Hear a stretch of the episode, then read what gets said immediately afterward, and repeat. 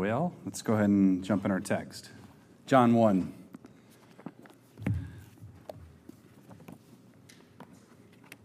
Gospel of John, chapter 1. I'm not going to read the whole passage. Hopefully, you read it ahead of time. I'm going to read some of the important aspects of it that I want to emphasize, and then we'll uh, sort of work our way through it. John chapter 1, let's look at 19 through 34. These are the words of God. This is the testimony of John when the Jews sent him sent to him priests and Levites from Jerusalem to ask him, "Who are you?" And he confessed and did not deny, but confessed, "I am not the Christ." They asked him, "What then? Are you Elijah?" And he said, "I am not." "Are you the prophet?" And he answered, "No." Then they said to him, "Who are you?" so that we may give an answer to those who sent who sent us. What do you say about yourself? He said, I am a voice of one crying in the wilderness, make straight the way of the Lord, as the Isaiah the prophet said. Now they had been sent from the Pharisees. They asked him and said to him, Why then are you baptizing if you are not the Christ, nor Elijah, nor the prophet? John answered them, saying, I baptize in water, but among you stands one whom you do not know. It is he who comes after me, the thong of whose sandal I am not worthy to untie. These things took place in Bethany beyond the Jordan, where John was baptizing. The next day he saw Jesus coming to him and said, Behold, the Lamb of God who takes away the sin of the world. This is he on behalf of whom I said, After me comes a man who has a higher rank than I, for he existed before me. I did not recognize him, but so that he might be manifested to Israel, I came baptizing in water. John testified, saying, I've seen the Spirit descending as a dove out of heaven, and he remained upon him. I did not recognize him, but he who sent me to baptize in water said to me, He upon whom you see the Spirit descending and remaining upon him, this is the one who baptizes in the Holy Spirit. I myself have seen and have testified that this is the Son of God. Skip down to verse 47. Jesus saw Nathanael coming to him and said of him, Behold, an Israelite indeed, in whom there is no deceit. Nathanael said to him, How do you know me? Jesus answered and said to him, Before Philip called you, when you were under the fig tree, I saw you. Nathanael answered him, Rabbi, you are the Son of God, you are the King of Israel. And Jesus answered and said to him, Because I said to you that I saw you under the fig tree, do you believe? You will see greater things than these. And he said to him, Truly, truly, I say to you, you will see the heavens opened and the angels of God ascending and descending on the Son of Man. Let's pray. Our, our Father and gracious God, we are thankful tonight that the Word became flesh and dwelt among us. We are in awe of the incarnation because it says a lot about you and a lot about your feelings about your creation. Tonight we rejoice in Christ, our mediator, and so we glorify him this Christmas time as we open up the scriptures. In Christ's name I pray, amen. Amen. So last week we covered the great prologue hymn of John 1 1 to 18, and we learned from the gospel writer that the eternal Word of God, the eternal Word of God, the, the Word who spoke into existence the first creation, is now speaking again in and through the person of Jesus Christ, who is now speaking and enacting and fashioning a new creation. That's how we should interpret the first part of John 1. John, the gospel storyteller, does not ground his theology of the Word became flesh with abstract Greek principles of this rational logos type thing, uh, nor does he think that we can like many of the Jews of his day, reduce the Logos down to a mere principle of wisdom. No, John wants us to see Jesus as the actual speech of God. He's the Word of God, the Logos of God, who is now speaking again. Indeed, the light Word, we can call him, has dawned on the darkness of the older covenant. This Sun of Righteousness, Malachi says the Sun of Righteousness has come, and now he is filling men with brightness and clarity. Because Jesus doesn't just forgive your sins, he gives you new thinking. See, the light has come once again to remake the world. The prologue told us about the word. Now we get to watch the story unfold as people basically try to figure out what in the world's going on. We have this recalcitrant prophet John the Baptist out doing weird things, and we have disciples trying to figure things out. What is happening now that the light has dawned? Now, before we look at our passage, um, we need to acknowledge, all of us here, that part of the problem in biblical interpretation is understanding the mind of someone who has died and is now with Jesus. All right? So, one of the principles of hermeneutics is understanding the intent of the author. That's basic, you know, first class in Bible college. That's what they'll tell you. We have to understand the author's intent. What is he trying to say? To whom is he writing? Why is he writing? These are all great questions to ask, but perhaps the most neglected question is this What sort of biblical symbolism is the writer employing in order to make his point? And John is full of it. He's full of the light and darkness. There's all these symbolism, all this symbolism that comes into play in his gospel. So what is he, what is he trying to say? Now, I mentioned this last week. Um, and this probably goes for the whole New Testament anyway, but you're not really going to understand the Gospel of John unless you understand the Old Testament. The themes of the tabernacle and the temple, um, the holy furniture, even inside the tabernacle and temple, the house of God, uh, the cleansings and the washings. We'll get to that in a couple of weeks with the wedding at Cana. Um, all the ceremonies involved in, in Old Testament worship, all the festivals, all the feasts, all of these imageries um, even the people involved, the prominent people. You have Adam, you have Abraham and Isaac and Jacob and Moses, you have Joseph, even at the end of Genesis, Moses, um, Joshua, David, Solomon, all of these things come rushing forward in the Gospel of John.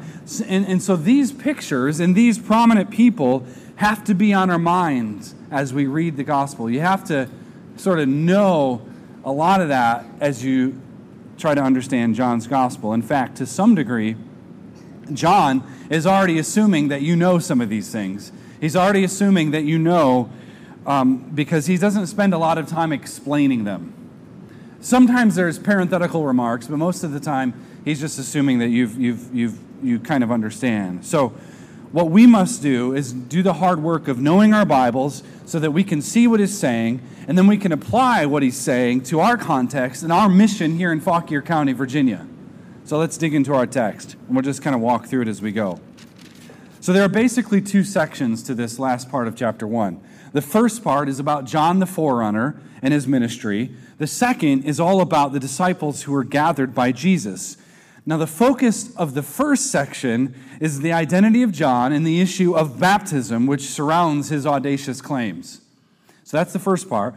The second, the focus of the second, is the identity of Jesus and, and, and then his disciples, of course, who are there. But this issue of the ladder that Jesus cryptically speaks of in the last verse, this ladder, which references and harkens back to the book of Genesis with Jacob in the story of Jacob. So, so this first chapter is the first week of the new creation story. All right? The wedding at Cana in chapter 2, which that's the last day of this first week of John's storytelling. And the last day is the Sabbath rest. So there's a lot of those symbols in, in there as well. So we should read this and think, oh, ha, God's new creation project is begun. The word is speaking again. God is renewing the creation. He's doing something new again. That's how we should read it. Now, in verse 19, uh, if you want to follow along, it would be helpful if you have it in front of you, but you can always just listen. But in verse 19, we have more law court language. Uh, you can see this is the testimony of John. In fact, the word testimony, you can even translate it as a witness. Um, and this word shows up a lot in John, of course. Uh, as I mentioned last week, John's gospel is a prequel to the covenant lawsuit of the book of Revelation. It's a prequel, um, but it's better than the, the, Star Wars prequels. Right. All right. Yeah. It's a prequel to the, the lawsuit in Revelation. Now, part of the reason that this is the case is because of the legal language that's used throughout of John's gospel. It's like he's prepping us for it. Um, the Spirit later is going to be called the Paraclete, which some translations say counselor, but it's actually again, a legal term. It should better be translated as an advocate. The Spirit is our legal advocate, He's our defense attorney, if you will. So there's all this legal language in John's gospel. So, so John's gospel is no doubt a trial. It's a trial. And, and we will read later that he spends a lot of time. Jesus is on trial, but the reality is, the reality is, the world is put on trial all along. Jesus has come as, as God's person, as God's king, as God's prophet. He's putting the world on trial. So we have John the forerunner doing strange things and saying strange things as well. This typical this is typical of the prophets, of course, and the prophets of old would do the same, same, same types of things. Isaiah would walk around, um, shall we say, without garments. um, Jeremiah is told in one situation to go hide his undergarments in the cleft of a rock. Uh, Ezekiel's told, told to sort of like lay down on his side for a certain amount of time. Prophets did weird things. They would do weird things as, as sort of a, an enactment of what they're saying. They, they, they would use it as a word picture to get your attention so that not only what they're saying is being heard, but what they're doing is being provocative as well so that they could see it. People could see it. So, John here has a message. He has a testimony, and this task of his is to proclaim this testimony. Now, we know from the other Gospels that John lived out in the wilderness. Um, he ate locusts and wild honey, uh, wild locusts rather, and honey, and he also wore clothes that were made out of camel hair. A strange man indeed. Now, John, you need to know this about John the Baptist, John the forerunner. He's the son of Zechariah. Zechariah was a priest. John is a son of a priest. So, John would have been very much equipped in Old Testament scriptures. He would have spent the early parts of his life enamored by the scriptures, studying the scriptures. John, the forerunner, would have known his Bible. And he's also, though, familiar with something else. He's also familiar with what's happening around him. He's up to speed on current events. He knows what's happening. John understands history, and he's able to discern between good and evil, the good and evil of his day, which is the mark of a mature man. John is something special. Now, there's an entourage that showed up. The entourage, just to give you the lay of the land. The Sadducees, of course, they're not in this part, but we'll see them later. They were the liberals, if you will. They had compromised with, with Rome, and they basically rejected the whole Old Testament except for the first five books of Moses. They didn't believe in the resurrection. The Pharisees, we run into them here. The Pharisees were the Bible believing conservatives who hated Rome altogether did not want to compromise at all with Rome. They hated Rome, and they thought that the answer to everything was law keeping, or as we should think of it as, oral law keeping, because they were all but keeping God's law. They were adding to it, and that's what we get Judaism. Now, the, the Essenes, they were probably, they, they're the ones who probably influenced John more than any other group, but they were the radical separatists they were the radical separatists who left Jerusalem and they waited out in the wilderness. And the reason they left Jerusalem, because Jerusalem was compromised, so they're in agreement with John and Jesus, but Jerusalem had become compromised. So they left the city to go out into the wilderness, and their job there was to wait for a new Messiah to come and lead them into this new Exodus. They wanted a powerful political figure just like everybody else had done. And in Christ, we do have a powerful political figure, but it didn't happen the way that, sort of the way that you know everybody had thought it was going to happen. So John, John the forerunner, he, he does something different. His ministry is different. He's preparing the way. He's not interested in compromising with Rome, nor is he interested in even taking up arms like the Zealots. The Zealots were the ones who had you know, cloaks on, and they would, they would um, have daggers in their cloaks, and they would go into a crowded area, and they would literally take out their dagger, stab someone, put it away, and then, you know, oh, what's going on? And they would participate in sort of all the hoopla of the event. They were sort of the freedom fighters, if you will. They were the ones who thought the way out is through the sword. And Jesus clearly rejects that ideology. So he's not interested in those types of things. He's not a retreatist, despite the fact that John the Baptist is out in the wilderness. He's a fighter. So he's not a retreatist, he is a fighter. No, the, the, he's not a retreatist. The, the Exodus is coming. He knows that. The, the, um, the Word became flesh. He's giving testimony about the word. And not only that, he has a role to play in this story. John the Baptist has a role to play. He's pointing people to the new Moses, he's pointing people to the new Exodus. His message was resonating with Israel so much so that the, the, the priest and the Levites, they came to John. John had been causing problems. He's, he's, he's recalcitrant. He, he's, he, he's sort of this odd figure, and he's provoking Israel in a way that nobody had ever done before. So they come and they ask the question Who are you? Who are you? Verse 19. In other words, who does John think he is? Who does he think he is?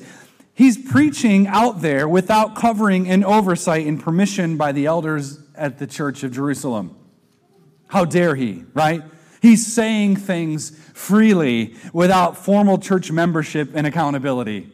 How dare this man? Whose authority, that's part of the question here, whose authority are you to come out here and say the things you are saying? The audacity of this man. And John responds in verse 20 and 21 with three I am nots. He, he confessed and did not deny, I'm not the Christ. I am not Elijah. The Old Testament had prophesied of Elijah coming. Of course, Jesus says that John was Elijah. And then there's confusion about Jesus being Elijah, and there's all this stuff that happens. But he's not actually Elijah. He's fulfilling Elijah's role, but he's not actually him. He's not the Messiah. He's not Elijah. He's not the, prom- uh, the prophet that Moses had predicted in Deuteronomy 18. The, the three things that the Jews at this time were looking for, he's none of those. And so it, it, you know, they're basically saying, if you're none of them, and, and, since we have to go back to Jerusalem and give a report to the Pharisees uh, on what's going on, verse 22, well, what do you say about yourself then? If you're not these things, wh- who are you? What are you doing? By what authority? What are, what are you trying to accomplish? What do you say about yourself? Well, John, he had gained a following, but he wants nothing to do with the accolades. He, he's not these three things. He's something else. John, he appeals to Isaiah 40, which Matt read earlier. He appeals to Isaiah 40 and he says, I'm a voice crying out in the wilderness. I'm nobody. He's the pointer, not the point, right? He's the pointer to the point. But he isn't just crying out. No, he's, he's baptizing people without the authority and the permission of the Pharisees who sent the whole deputation there. Verse 24. So, what's this, what's this baptism thing about? Well, for starters, the prophets of old had predicted a great moment when God would sprinkle Israel clean again. That's what they pre- predicted. Passages like Ezekiel 36 25 and even later in Isaiah 52 15, they all spoke about God's cleansing and purification. Ezekiel 36 25 and Isaiah 52 15 this, this cleansing and purification. The Messiah would come, and part of that is this issue of water. There's a lot of water discussion. And in fact, at the end of John's gospel, um, Jesus is stabbed in the side, and John says blood and water comes out, which is interesting because Eve was made out of Adam's side. Water is cleansing, blood is, is Jesus' blood is purifying a new bride, essentially. So there's all this symbolism. But, but Messiah would come, there's water, there's this washing away of sin.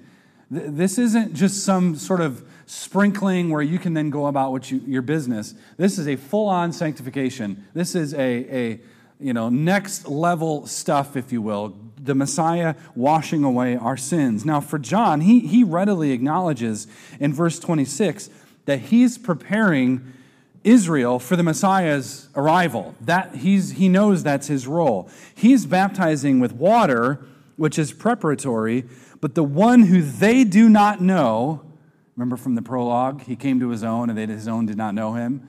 They don't know him. He's coming with another baptism. John's using water. Jesus has something even better, something where the water points to a spirit baptism. His baptism, John's baptism, is subservient to the Messiah's baptism, which means that the Messiah is much greater than John. In, in fact, John even says, in, in, in a level of humility that all of us should seek to attain, he says that he's not even, he's so below this one that's coming, he's not even worthy to do the job of a servant or a slave, untie his shoe. He's not even worthy to do that. He's so far below this Messiah. See, John's baptism, we're calling this baptisms and ladders, and so we're We'll get to the ladder in a minute. But John's baptism, his is different than Christian baptism. Maybe you've always wondered this. There, there is a difference. John's baptism is explicitly one of repentance, it's a, this act of, of washing beforehand. We're talking about pre Pentecost here. So John is prepping people for, for the Messiah. This is an act of repentance. They are cleaning themselves they are in an act of self abasement and, and contrition and, um, and, and purification. They want to be washed clean beforehand. See, for, for circumcised covenant Israel, they came to John to get themselves ready, to prepare themselves. They had heard his preaching and they wanted to be ready for the Messiah. So they, they confessed their need for salvation.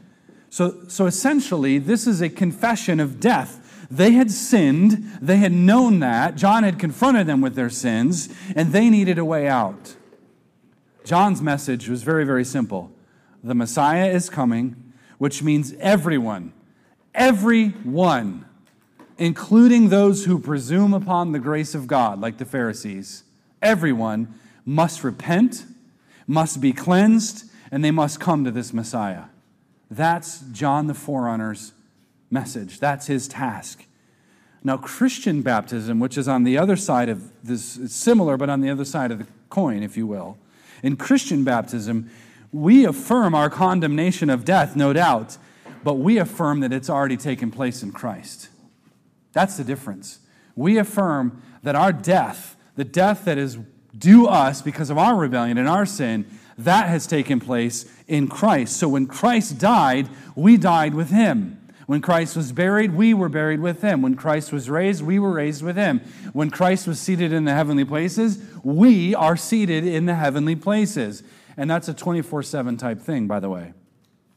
So we plead Christ's advocacy. We plead his advocacy. We need him to be an advocate for us before the throne of God. That's essential to his ministry. But Christian baptism acknowledges Christ's substitutionary death and now it marks us out as members of Christ and, and of his new creation, his new humanity. That's the difference. And, and maybe this goes without saying. I mean, it, your membership is in Christ. We don't have formal local church membership here because the only membership requirement is baptism in Christ. You've made a profession and, and especially this applies to covenant children, but you've made a profession, and that's your membership. So when we were participating in the church repent a couple weeks ago, um, I was asked this several times the time before too but are you a member of this church? And i would always say i'm a member of christ. I'm baptized in his name. And they don't usually like that answer because what well, you know if you're not a member here what are you even doing here?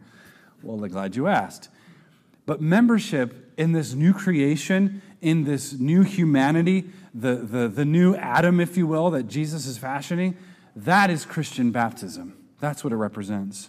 Now, we are told in verse 28 that John was doing things beyond the Jordan. He was doing things beyond the Jordan, that is in Bethany, east of the Jordan. So John is already thinking, and he is ready for another exodus, another re entry into the land, if you will, into this garden world, into this, this, this place that the word creator that we learned about is going to remake. He is waiting for this new Moses, he's waiting for a new Joshua to take the land. That's what he's thinking. To get into the mind of John the Forerunner, that's what he's thinking. Now, connected to this idea is what we find in the next verse. Look at verse 29. The next day he saw Jesus coming to him and said, Behold, the Lamb of God who takes away the sin of the world. The next day, that is the day after the interrogation from the bureaucrats from headquarters, the next day, John saw Jesus coming and he confessed. And he said of him, Behold, the Lamb of God who takes away the sin of the world. This is the great confession that paves the way for the rest of the gospel. Jesus is the Lamb. He's the Lamb that's slain before the foundation of the world. John says as much in the book of Revelation. I think it's in chapter 7. Jesus is the Lamb who is put on the altar in the tabernacle or in the temple grounds for the temple ceremony. Jesus is the Lamb who was led to the slaughter for our transgressions and our sins that were placed on him. Jesus is the Lamb of God. That's his task, that's his role. Now, John confesses in verse 31 that he didn't recognize him at first, which is bizarre to me because he's his cousin. John was born probably around Passover, um, six months before Jesus. Jesus was probably born six, you know, six months after Passover, um, around the feast of, of Succoth or, or the tabernacles or the tents. So here we have John, though, saying he didn't recognize him at first. I don't understand. He didn't, he didn't, maybe he didn't recognize that his cousin was the Messiah. We don't exactly know. But the reason that he was baptizing, though, he says, the reason John was doing what he was doing was so that the Messiah would be revealed. Why would he do that? Well, the answer is the Messiah has come to rescue his people, and who is he going to rescue? The people who are repentant, the people who are have washed themselves clean, who have, have listened and hearkened to John's message. So John's baptizing with the expectation that Messiah is going to be revealed through this. Of course, we know that it's because God says as much. So all of John's actions are done in consistent manner with the scriptures. It's, he's done it in a manner consistent with all of the scriptures, and his testimony is rather compelling. He says, he gives testimony here in verse 32 that the Spirit as a dove came out of heaven and remained on Jesus. The Word is anointed by the Spirit, the same Spirit who hovered over creation the first creation, is now on the Word as the new creation project now begins. See, John says in verse 33 that God told him how to identify the Messiah. God told him how to identify him. That's why he didn't recognize him. The one who is anointed by the Spirit and the one who thus baptizes in the Spirit, that's the Messiah. And then in John 30, look at verse 34, John confesses and testifies and gives witness again in the courtroom of God this is the Son of God. See, John confesses that Jesus is God's Son, which for most of us, we think, well, he confesses that he's the second person of the Trinity. Sort of. In this day and age, when you confess that someone is God's son, that's code language for David's son, which is royal language used to describe a king. This anointing is a, an anointing for the kingdom. That's what we should, how we should see it. Now, in the next section, we see Jesus again. He's beginning, beginning his ministry, gathering disciples. And John has two disciples with him, verse 35. And when John walks up to them, verse 36, he says, he says it again, Behold the Lamb of God. He says it again. The, the two disciples follow Jesus in response, verse 37. Now, as part of the process of discipleship, Jesus asks them what they are seeking. What do you seek? And they respond, Well, where are you staying? Verse 38. He responds in verse 39 Come, and you will see. Come, and you will see. Andrew, he gathers his brother Simon Peter, and he tells him that they've found the Messiah, the Christ. Verse 41. Simon meets Jesus for the first time and Jesus changes his name to Cephas or Peter. The next day, we have another day here. There's three days, and then there's a fourth day. That's seven. That's why we get the, the first week, if you will. But the next day, Jesus heads to Galilee. Where does he find? He's gathering his entourage, right? He's gathering his, his core team to launch a project into the world. He finds Philip and he tells him to follow me. Verse 43. Philip undoubtedly knew Andrew and Peter, for they were all from Bethsaida. Philip is intrigued to the point um, that he tells Nathanael that one whom Moses wrote about in the law and the prophets, they found him. They found this guy, and it's Jesus of Nazareth, verse 45. Nathanael replies, and this is not to be seen in a chiding way, but more in a surprised way. He says, Can anything good come out of Nazareth? Nazareth is this lowly place. What could possibly come from Nazareth? So Philip invites him to come and see. Nathanael comes to Jesus and he says, Behold, he says of him, Behold, an Israelite indeed, whom there is no deceit. Jacob, if you remember, this is a, a, a, reference to Jacob.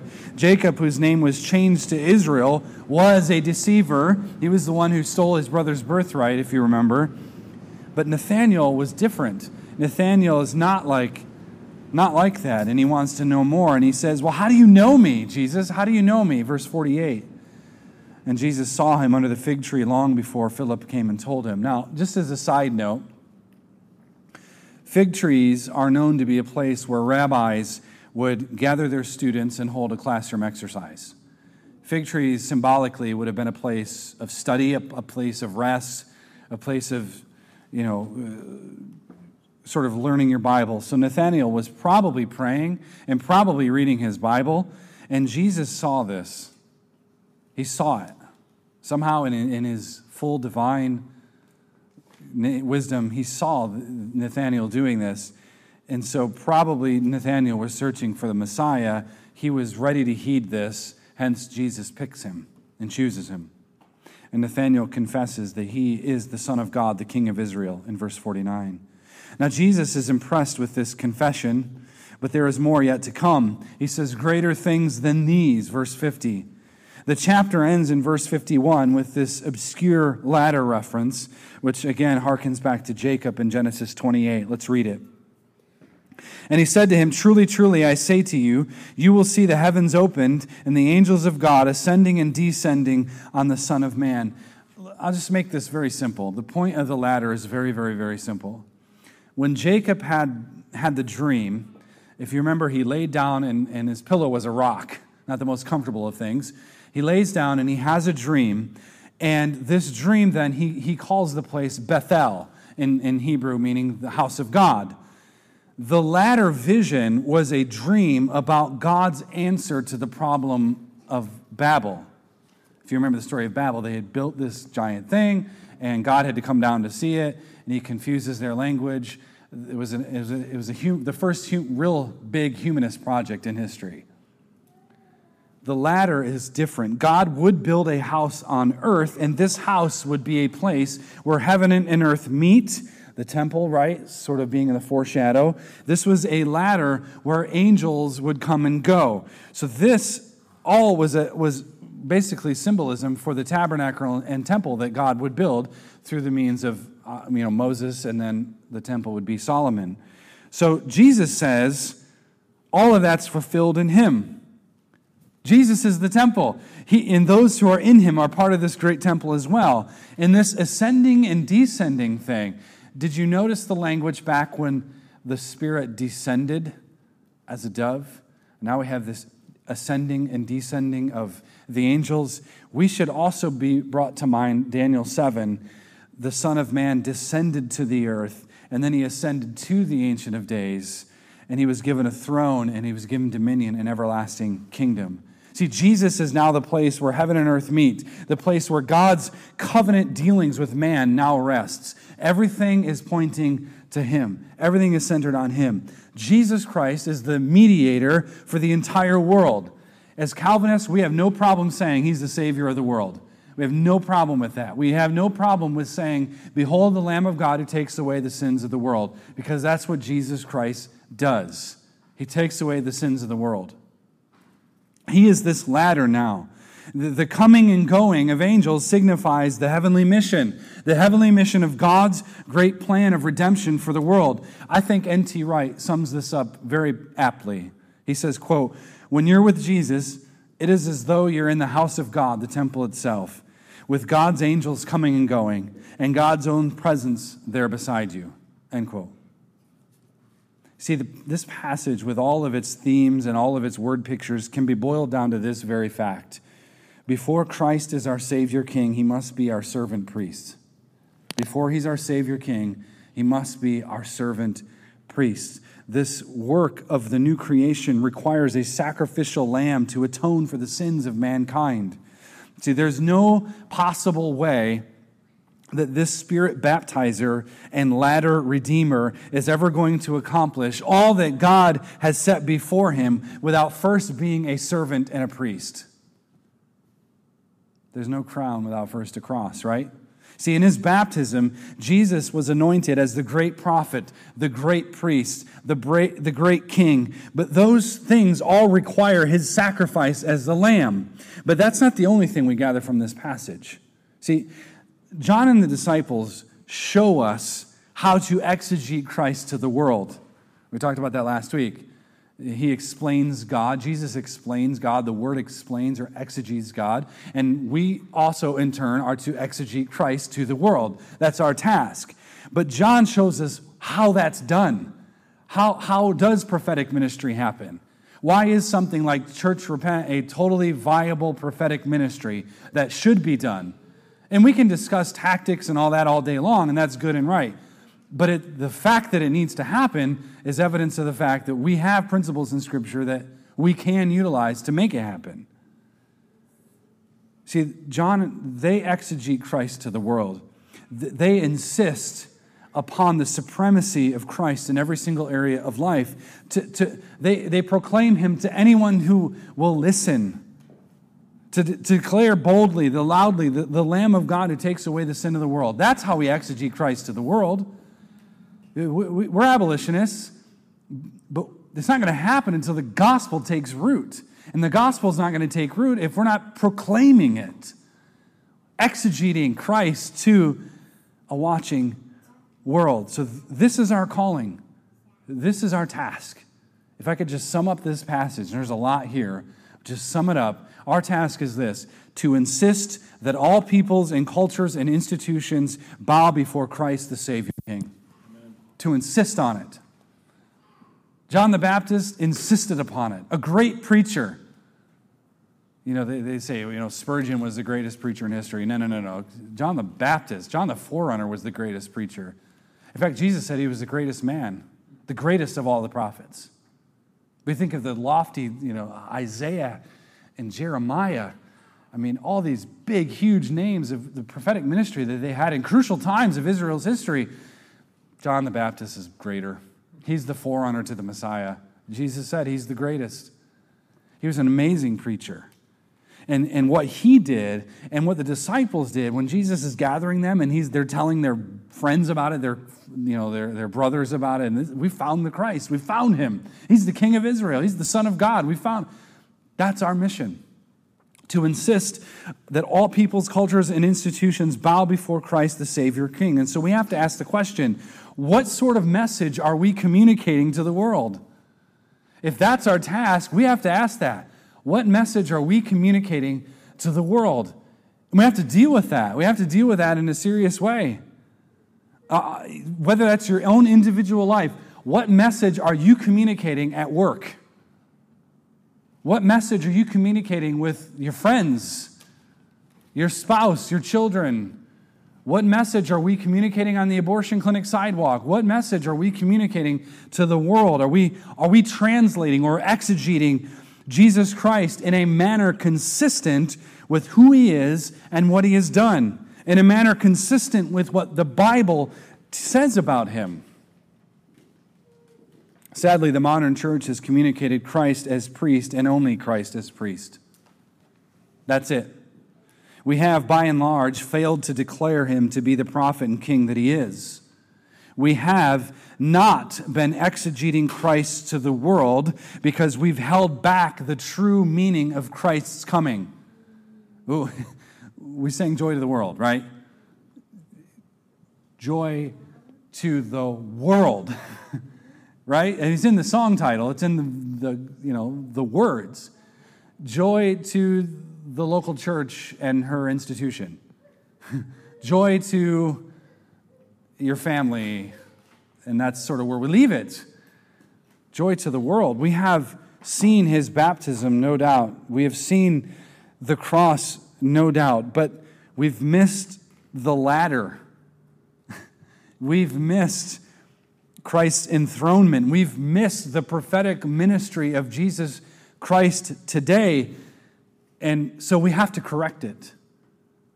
And I will say this as we get ready to launch something like Cross and Crown Radio and add that to the repertoire of the onslaught of what is Cross and Crown Church, we have a calling and a task.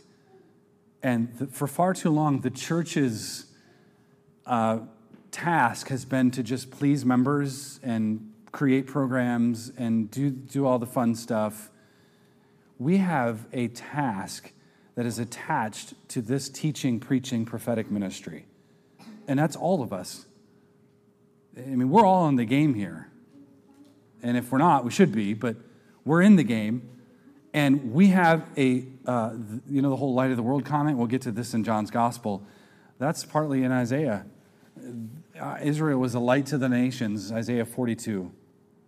And that's our task. And that light is the message, the proclamation, the, the screaming from the rooftops of the gospel. We have to declare that this lamb is a lion, the lion of Judah. Let's pray. Heavenly Father, um, we praise you and we thank you that, and, and of course, we also glorify you that, that you have given us this gospel, this good news, that you are the gospel the good news that this, the Savior priest is also our Savior King and, and, and the word prophet, too. We are enamored by the glorious truths found in the Bible, and we trust that you will utilize our study to sharpen our thinking and clarifying our, uh, clarify our acting. Help us, Lord Jesus, to exegete you to the world, to exegete you to the world, to our neighbors, to take this message by the power of the Spirit to the nations, to truly teach people the importance of you as the ladder, the mediator, the temple, the place where heaven and earth meet. We ask, Father, that your Spirit would help us. In Christ's name I pray. Amen.